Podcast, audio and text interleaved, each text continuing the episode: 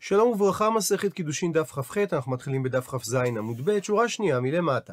המשנה אמרה שנכסים שאין להם אחריות, זוקקים את הנכסים שיש להם אחריות להישבע עליהם, ואמר אולה, מה המקור לגלגול שבויה מן התורה? והוא למד את זה מהנוסח בסוטה שכתוב ואמרה אישה אמן אמן. אומרת על כך הגמרא, אשכחן סוטה דאיסורא. אמנם מצאנו את דין גלגול שבועה מהתורה לגבי סוטה, אבל סוטה זה עניין של איסור. ממונה מנהלן, מהיכן אנחנו יודעים שמגלגלים שבועה גם בממונה, שהרי בדרך כלל לא לומדים ממון מאיסור, כי זה שני תחומים נפרדים. עונה על כך הגמרא, טענה, שנינו בספרי דבי בבית המדרש של רבי ישמעאל, שהדבר נלמד קל וחומר באופן הבא. ומה סוטה? הפכנו דף, שלא ניתנה להיטבע בעד אחד. דהיינו, שלא ניתן להשביע את האישה רק על פי עדות של עד אחד, כמו שאומרת הגמרא בתחילת מסכת סוטה, שצריך שני עדים שראו את האישה שנסתרה, והדבר נלמד בגזרה שווה דבר דבר מממון, ובכל זאת, כפי שראינו, כאשר היא מתחייבת שבועה, מגלגלים עליה שבועה גם על דברים אחרים. אז ממון, שניתן להיטבע בעד אחד. דהיינו, שניתן להשביע על ידי עד אחד. לדוגמה, אם התובע טוען מנה, וכפר לו הנתבע בכולו, ויש עד אחד שמעיד שהנתבע חייב לתובע, הדין שהנתבע מתחייב שבועה, שנאמר, לא יקום עד אחד באיש לכל עוון ולכל חטאת, ומזה מדייקת הגמרא בשבועות, שלכל עוון ולכל חטאת הוא אינו קם, אבל הוא כן קם לשבועה. זאת אומרת שממון חמור מסוטה, שהרי יותר קל לחייב אדם על שבועה ממונית, מאשר לחייב סוטה שהיא לא זינתה. אז האם כך אינו דין? האם זה לא קל וחומר? שמגלגלים שבועה בממון? דהיינו, שאם הנתבע כבר התחייב שבועה, אז מגלגלים את שבועתו להשביע אותו בגלגול גם על דברים אחרים. וממשיכה הגמרא, אשכחן, אז מצאנו שזה המקור לכך שמגלגלים שבועה בטענת ודאי. גם כאשר מדובר על דבר שאין חייבים עליו שבועה, כגון קרקעות, או שהנתבע לא הודה במקצת. ובכל זאת מגלגלים עליו שבועה אם הוא התחייב שבועה לתובע ממקום אחר. אבל טענת ספק מנהלן, מה המקור לכך כאשר התובע טוען טענת שמע, כגון שבועת השותפים והאריסים שחלקו ביניהם את ממון השותפות, שאמרה המשנה במסכת שבועות, שכאשר חלקו השותפים והאריסים, אז אין יכול שותף אחד להשביע את השותף השני, לאחר החלוקה שהוא לא רימה אותו. אבל אם הוא התחייב לו שבועה ממקום אחר, מגלגלים עליו את הכל, דהיינו שהוא יכול להשביע אותו שאכן הוא לא לקח דבר שלא הגיע לו. זאת אומרת, שגם על טענה שאינה ודאית, דהיינו טענת ספק, מגלגלים שבועה. ועל כך נשאלת השאלה, מה המקור לכך? שהרי את גלגול שבועה בממון למדנו מקל וחומר מסוטה, אבל בסוטה כל שבועתה ספק, שהרי הבעל לא יודע בוודאות אם היא זינתה, ולכן שם ניתן לגלגל עליה טענות ספק. אבל ממון שעיקר שבועתו אינו בא אלא בטענת ודאי, כמו שכתוב בתורה, כי ייתן איש וכולי, ושם מדובר על טענה ודאית של הבעלים. אז כיוון שעיקר שבועת הממון אינה אלא בטענת ודאי, אז גם גלגול השבועה שנגרם בעקבותיה הוא רק בטענת ודאי ולא בטענת ספק. אז מה המקור לתקנת חכמים, כגון בשבועת השותפין, שתיקנו חכמים שניתן לגלגל את השבועה הזאת משום שהשותפים מורים היתר לקחת כסף מהשותפות, והרי שם מדובר על טענת שמע ולא על טענת ודאי. עונה על כך הגמרא, תניא, שנינו את הדבר בברייתא. רשב"י אומר, נאמרה שבועה בחוץ ונאמרה שבועה בפנים. דהיינו, התורה אמרה שמשביעים על טענות ממוניות, וזו שבועה שמשביעים אותה מחוץ לבית המקדש, ונאמרה שבועה בפנים לגבי סוטה, שמשביעים אותה בפנים, בתוך האזהרה. וניתן ללמוד באופן הבא, מה שבועה אמורה בפנים, דהיינו שבועת הסוטה, שעשה בה הכתוב ספק כוודאי, שניתן לגלגל על הסוטה שבועת ספק, כפי שראינו בעמוד הקודם, שהבעל משביע אותה האם היא זינתה בעודה ארוסה או לא, אז אף לגבי שבורה אמורה בחוץ, שזו שבועת ממון, עשה בה הכתוב ספק כוודאי, שניתן לגלגל שבועת ספק, כאילו היא הייתה טענה ודאית. ולאחר שלמדה הגמרא את המקורות לגלגול שבועה, שואלת הגמרא, עד היכן גלגול שבועה? מסביר רש"י, עד היכן כוחה של גלגול שבועה לגלגל שבועה על דבר שאין נשבעים עליו. עונה על כך, אמר רב יהודה אמר רב, שכוחה של שבועה הוא עד כדי כך דאמר לו, התובע לנתבע, היא שווה לי שאין עבדי אתה. דהיינו שמדין גלגול שבועה, הוא מחייב אותו להישבע שהוא לא עבדו הכנעני. מקשה מיד הגמרא על כך, אבל ההוא שמותי משמתין עלי. כיצד ייתכן שאדם ישביע את חברו על כך שהוא לא עבדו הכנעני? הרי על טענה כזאת משמטים אותו. דתניא שכך שנינו בברייתא, הקורא לחברו עבד יהא בנידוי, ואם הוא קרא לחברו ממזר, הוא סופג את הארבעים. והקורא לחברו רשע, אז חברו יורד עמו לחייו. הוא מסביר רש"י שהקורא לחברו עבד כנעני, הדין שהוא יהיה בנידוי, היו מנדים אותו שהוא מזלזל בישראל כל כך. הוא מסביר התוספות שזו מידה כנגד מידה, כלומר, הוא קרא לחברו עבד, ועל העבד נאמר שהוא ארור, אז כך מקללים אותו בארור, דהיינו נידוי. ומי שקורא לחברו ממזר, היו קונסים אותו מכת מרדות, דהיינו 39 מלקות מדי רבנן. הוא מסביר תוספות שזו מידה כנגד מידה, שהרי הוא אומר שחברו עבר בלאו, שהרי לממזר אסור להתחתן עם הישראלית, אז לפיכך הוא סופג את הארבעים כדין עובר בלאו. ומי שקרא לחברו רשע, אז לזה אין בית דין נזקקים ומענישים אותו, אבל הוא, אותו אדם שקראו לו רשע, מותר לשנותו, ואף למעט פרנסתו ולרד לאומנותו.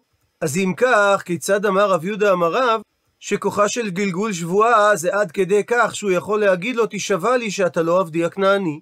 אלא אמר רבא שצריך לומר בהסבר דברי רב, שהוא לא אומר לו, יישבע לי שאתה לא עבד כנעני, אלא יישבע לי שלא נמכרת לי בעבד עברי. אבל מקשה הגמרא, היי, זו טענת המעלייתא היא, זו טענה טובה, שהרי ממון היית לגבי. שהרי הוא תובע ממנו ממון שהוא חייב לו, ואם כך, גם בלא גלגול שבועה, הוא יכול היה לתבוע את הטענה הזאת, שהרי אם אותו אדם מודה במקצת, או שלתובע היה עד אחד, אז הנתבע חייב להישבע. שזו טענת מטלטלין קלאסית, שהרי הוא תובע אותו את פעולת העבד שהוא עדיין חייב לו, או את גירעון הכסף שהוא לא שילם לו. ואם כך, מה בא רב לחדש, כאשר הוא נתן את השבועה הזאת כדוגמה לכוחה הגדול של גלגול שבועה? עונה הגמרא, רבא לטעמי, רבא לשיטתו, דאמר רבא שעבד עברי גופו קנוי לאדון. ולכן כאשר הוא תובע אותו עבדי העברי אתה, זה לא טענת ממון קלאסית על מטלטלין, אלא תביעה על גוף העבד. ולכן החידוש הוא שגדול כוחה של גלגול שבועה, שניתן לגלגל שבועה, אפילו עד כדי תביעה על גוף העבד העברי, שזה דבר שבדרך כלל לא נשבעים עליו, שהרי הוגשו עבדים לקרקעות, אבל מקשה הגמרא אי אחי, אז אם כך, היינו קרקע. זה בעצם מקביל לגלגול שבועה על קרקעות, ואת זה כבר שנינו במשנה במפורש, שמגלגלים שבועה על קרקעות. אז אם כך, מה בא רב יהודה אמר רב לחדש? שגדול כוחה של גלגול שבועה עד כדי כך שמגלגלים שבועה שהוא תובע אותו מבאר את הגמרא את החידוש בדבריו, מהו דתימה, מה היית חושב לומר? שדווקא על קרקע מגלגלים שבועה, מפני שקרקע הוא דעבדי אינשי דמזבני בצנעה. שזה דבר מצוי שאנשים מוכרים קרקעות בצנעה כדי שהדבר לא יתפרסם, כי אז יש חשש שהמוכר נמצא במצב כלכלי רע. ולכן גם אם איתא דזבין, לית לקאלה. גם אם יש אמת בטענה שאכן הוא מכר את הקרקע, ייתכן והדבר לא יתפרסם, כך שחוסר הפרסום של המכירה לא סותר את דברי התובע שטוען שהוא קנה ממנו את הקרקע, ולכן מגלגלים שבועה על קרקע. לעומת זאת, היי, זה שתובע ואומר שהשני הוא עבדו העברי, אם איתא דזבין הרי קלה איתלי. אם יש אמת בדבריו שאכן השני מכר את עצמו לעבד עברי, הרי יש לדבר פרסום. ולכאורה חוסר הפרסום סותר בוודאות את טענת התובע.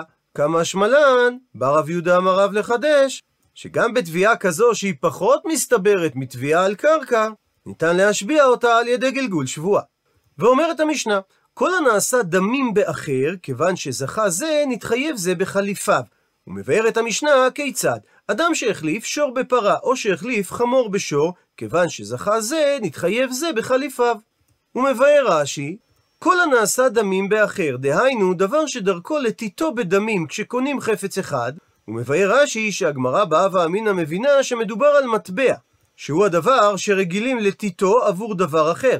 אז כיוון שזכה זה, נתחייב זה בחליפיו, שהיכא שנתנו את המטבע בתורת חליפין ולא בתורת דמים, אלא כאין שקונים בסודר, כאין שלף איש נעלו ונתן לרעהו, אז כיוון שזכה בו המקנה באותו מטבע, ומשך זוז אחד מן הקונה בתורת קניין חליפין, באותו הרגע נתחייב הקונה באונסי החליפין בכל מקום שהם, כך שאם השור או הפרה מתו או נאבדו, זה כבר קרה בבעלותו, ועליו להשלים את המעות שפסק לתת למוכר, לפי שכשמושך המוכר את הסודר או את הזוז בתורת חליפין, נקנה המקח ללוקח בכל מקום שהוא. וביארה המשנה שאדם שהחליף שור בפרה, כיוון שמשך בעל הפרה את השור, נקנית הפרה ללוקח בכל מקום שהיא ואונסיה עליו. ומקשה הגמרא, חליפין, מה הניעו? באיזה חפץ משמע שאמרה המשנה שניתן לעשות חליפין? על ידי מטבע? שזו משמעות הלשון כל הניתן דמים באחר? ואם כך שמע מינה שמטבע נעשה חליפין?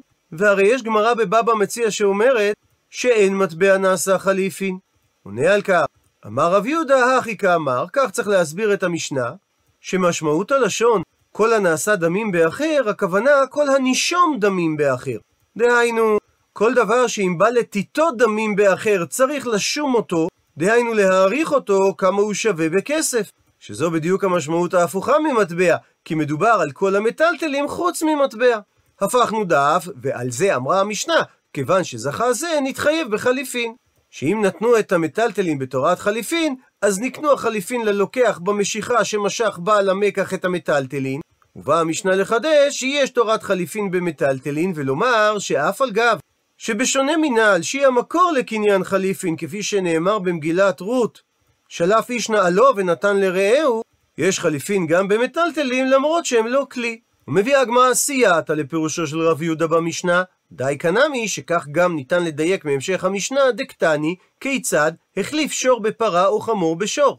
ולא נאמר שהוא החליף מעות בפרה או בשור. אז אם כך שמע מינה כפירושו של רב יהודה, שהמשנה דיברה על קניין חליפין במטלטלין ולא על קניין חליפין במטבע. ושואלת הגמרא, ולמאי דסליקא דעתין מעיקרא, ולפי מה שעלה על דעתנו בהתחלה, שהמשנה מדברת דמטבע נעשה חליפין, מהי כיצד? איך הבנו את ההמחשה של המשנה? שהרי המשנה הייתה צריכה לומר, כיצד הוא קניין חליפין שמתבצע על ידי מעות, אם הוא החליף מעות בפרה או מעות בשור. מבארת הגמרא, אחי כאמר, כך היינו מבינים את המשנה לפי האבה אמינא, שהמשנה באה להשמיע לנו שני דינים. הדין הראשון ברישא שעל ידי מטבע ניתן לעשות קניין חליפין, ואז חזרה המשנה להשמיע לנו ששאר מטלטלין, דהיינו פירות, נמי עבדי חליפין, גם על ידיהן ניתן לעשות קניין חליפין. ואז ממחישה המשנה כיצד אם החליף בשר שור בפרה או בשר חמור בשור, שכיוון שזכה זה, נתחייב השני בחליפין. ומעיר רש"י שאומנם הגמרא נתנה את הדוגמה עם בשר שור, שזה מטלטלין, אבל כל שכן אם הוא החליף שור חי או חמור חי, שהם עדיפים יותר לעניין קניין מטלטלים, שהרי הם יותר דומים לכלי מפני שמשתמשים בהם. וכפי שהזכרנו, קניין חליפין נלמד מהנ"ל שהוזכרה במגילת רות, שהיא כלי. ולסיכום העניין, נעזר בטבלה הבאה. באה ואמינא הבינה הגמרא שנושא המשנה הוא קניין חליפין, וישנם שני דינים במשנה. מה שאמרה המשנה, כל הנעשה דמים באחר, הכוונה למטבע, וכיוון שזכה זה, נתחייב זה בחליפיו. אז שמע מינה שמטבע יכול לשמש כקניין חליפין. והמשיכה המשנה ואמרה דין שני, שגם פירות עושים חליפין. ולשם המחשה היא אמרה, שמי שהחליף שור בפרה או חמור בשור, כיוון שזכה זה, נתחייב זה בחליפיו. ורב יהודה, שגם הוא הבין שנושא המשנה זה קניין חליפין, אמר שהמשנה הביאה דין אחד, והמחישה אותו בדוגמה. שמשמעות המילים כל הנעשה דמים באחר, הכוונה לכל הנישום דמים באחר, דהיינו, כל המטלטלין חוץ ממטבע, הם מועילים בקניין חליפין, ולשם המחשה הביאה המשנה שמי שהחליף שור בפרה או חמור בשור, כיוון שזכה זה, נתחייב זה בחליפיו. וממשיכה הגמרא, הניחא לרב ששת דאמר פירות עבדי חליפין. הוא מסביר רש"י שלשיטת רב ששת ניתן לתרץ את המשנה בין לפי האבה אמינא ובין לפי ההסבר של רב יהודה, שבשני ההסדרים פירות עבדי חליפין, וזה תואם לשיטתו של רב ששת. אלא לרב נחמן דאמר שפירות לא עבדי חליפין, מה איכא למימר? כיצד הוא יסביר את ההמחשה בחלקה השני של המשנה, בין לפי האבה אמינא, בין לפי די הסברו של רב יהודה? שהרי רב נחמן חלק על רב ששת, ואמר שפירות לא עבדי חליפין. אז כיצד הוא יסביר את דברי המשנה? מתרצת הגמרא, הכי כאמר, רב נחמן יסביר את המשנה באופן הבא, שכל המשנה כולה עוסקת בדין אחד, אבל הוא לא קניין חליפין, אלא קניין כסף על ידי מטבע. ומה שאמרה המשנה, כל הנעשה דמים באחר, דהיינו מטבע, אז לפעמים יש דמים שהן כחליפין, שניתן להשתמש בכסף גם בקניין חליפין, למרות שבדרך כלל קניין חליפין צריך להתבצע בדבר הדומה לנעל, דהיינו כלי, וזה גם כאשר נתנו את הכסף בתורת דמים, דהיינו כתשלום. ואז מפרטת המשנה כיצד? כאשר החליף דמי שור בפרה, או דמי חמור בשור. הוא מסביר רש"י את המציאות. המוכר מכר לקונה שור במנה, ומשכו הקונה, ונתחייב למוכר זה המנה. ואז אמר לו המוכר, האם אולי יש לך פרה ליתן בדמים הללו? ואמר לו הקונה, הן. והעריכו את הפרה במנה או בחצי מנה, ואמר לו מוכר השור, הרי המעות שאתה חייב לי נתונים לך בדמי הפרה. אז במקרה כזה, מעות הללו קונים את הפרה גם בלא משיכת הפרה, כמו חליפים בכלים. ומבארת הגמרא, מה היא טעמה? מה הסיבה שהמקרה הזה שונה משאר מעות, שבאופן רגיל מעות לא קונים מטלטלין? שרב נחמן יסביר שסבר לה התנא של המשנה כרבי יוחנן דאמר דבר תורה, דהיינו מדין תורה מעות קונות מטלטלין. ומה הטעם אמרו חכמים שמעות לא קונות מטלטלין, אלא שרק משיכה קונה מטלטלין? משום גזרה שמא יאמר לו המוכר לקונה, נשרפו חיתך בעלייה. הוא מרחיב רש"י, שחכמים חששו שבמקרה של דלקה, המוכר שכבר קיבל את המעות עבור החיטין יאמר לקונה, נשרפו חיתך בעלייה, והוא לא יטרח להציל אותם, מפני שהוא סובר שהיות שהם כבר לא שלו, הוא לא מפסיד דבר כאשר הם יישרפו, וגם אם הוא יתאמץ להציל אותם, הוא לא ישתכר בזה שום רווח. ולכן תקנו חכמים, שכל זמן שהקונה לא משך את החיטים בפועל, הרי החיטים עדיין בחזקתו של המוכר להיות הפסד השרפה עליו, ומצד שני, גם הוא יכול לחזור בו מהעסקה אם הם נתייקרו. ולכן הוא ימסור את נפשו להציל את החיטים מהשרפה.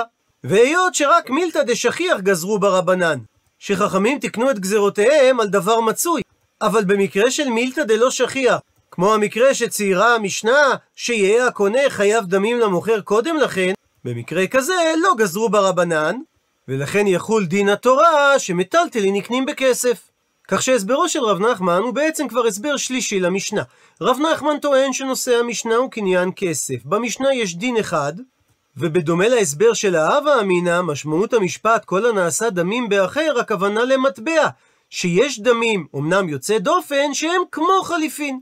ואז מביאה המשנה את המקרה יוצא הדופן, שמי שהחליף דמי שור בפרה או דמי חמור בשור, כאשר הדמים כבר היו כחוב קודם, במקרה לא מצוי שכזה, חוזרים לדין התורה לפי שיטתו של רבי יוחנן, שמעות קונות גם במטלטלין. עד לכאן הסברו של רב נחמן. ומקשה הגמרא, ולריש לקיש שחלק על רבי יוחנן, דאמר שמשיכה מפורשת מן התורה, דהיינו שמעות לא מועילות לקניין מטלטלין, אלא רק משיכה, והוא לומד את זה ממה שכתוב, או קנו מיד עמיתך, דבר הנקנה מיד ליד, אז הניחא, נוח לי להבין, אי סבר לריש לקיש כרב ששת דאמר שפירות עבדי חליפין, הוא מתרץ ומסביר את המשנה כרב ששת. אלא איריש לקיש סבר לה כרב נחמן, דאמר שפירות לא עבדי חליפין, אלא דווקא כלים כדוגמת נעל, ומטבע לשיטתו של ריש לקיש לא קני, הוא לא קונה מטלטלים מדאורייתא. שנאמר שמשמעות המשנה יש דמים שהם כחליפין, ומעמידים אותם על דין תורה במקרה שאינו שכיח, כפי שהסביר רב נחמן, אז נשאלת השאלה כיצד ריש לקיש יסביר את המשנה. ולכן אומרת הגמרא, על כורכך שריש לקיש כרב ששת סביר עלי. שהיות שריש לקיש חלק על רבי יוחנן ואמר שמדין תורה מטלטלין נקרים רק על ידי משיכה ולא על ידי כסף, אז בהכרח שהוא יסביר כרב ששת שפירות עבדי חליפין, וממילא ניתן לבצע קניין חליפין בכל סוגי המטלטלין, ולא רק בכלים. ואומרת המשנה שישנם שני הבדלים בין הקנאת חפץ לרשות גבוה, דהיינו להקדש, לבין הקנאת חפץ לאדם רגיל. הבדל ראשון, רשות הגבוה, דהיינו ההקדש, קונה את המטלטלין בכסף, לעומת זאת, רשות הידיעות, דהיינו אדם רגיל, הוא קונה מטלטלין רק בחזקה, דהיינו על ידי משיכה.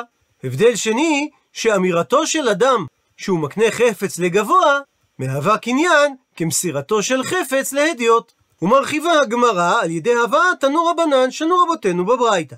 כיצד, באיזה אופן, רשות הגבוה, דהיינו ההקדש, קונה דברים בכסף, עונה הברייתא, גזבר ההקדש שנתן מעות בבהמה כדי לקנות אותה כקורבן ציבור, אפילו אם הבהמה נמצאת בסוף העולם, קנה אותה ההקדש. ובהדיוט במקרה המקביל, הוא לא קנה את הבהמה עד שימשוך אותה בפועל. ומבארת עכשיו הברייתא את ההבדל השני שאמרה המשנה, שאמירתו לגבוה כמסירתו להדיוט. דהיינו, האומר שור זה עולה או בית זה הקדש, אפילו אם השור או הבית נמצאים בסוף העולם, קנה אותם ההקדש. אבל בהדיוט במקרה דומה, לא קנה. הפכנו דף האדם הפרטי, עד שימשוך בשור או ויחזיק בבית. וממשיכה הברייתא ואומרת, שאם משכו הדיוט לחפץ של הקדש מיד הגזבר, על דעת לפדותו במנה, ולא הספיק לפדותו, כלומר לתת את דמיו לגזבר עד שעמד מחיר החפץ במאתיים, הדין במקרה כזה שהחפץ יתייקר ברשות ההקדש, הואיל והאדם עדיין לא נתן את המעות לגזבר ההקדש, ולכן אם הוא רוצה לפדות את החפץ, הוא נותן 200 עבור החפץ. מה היא טעמה? משום שנאמר בפסוק, נקרא בפנים, ואם גאול יגאל את השדה המקדיש אותו, ויאסף חמישית כסף ערכך עליו, וקם לו. הרי שאמרה התורה, ונתן הכסף, ורק אז וקם לו. אבל כל זמן שהוא לא נתן את הכסף, הרי החפץ עדיין ברשות ההקדש. ולחילופין, אם משכו הפודה את החפץ ב-200, ולא הספיק לפדותו עד שעמד שווי החפץ במנה, גם במקרה כזה יד ההקדש על העליונה, ונותן הפודה סכום של 200. מה היא טעמה?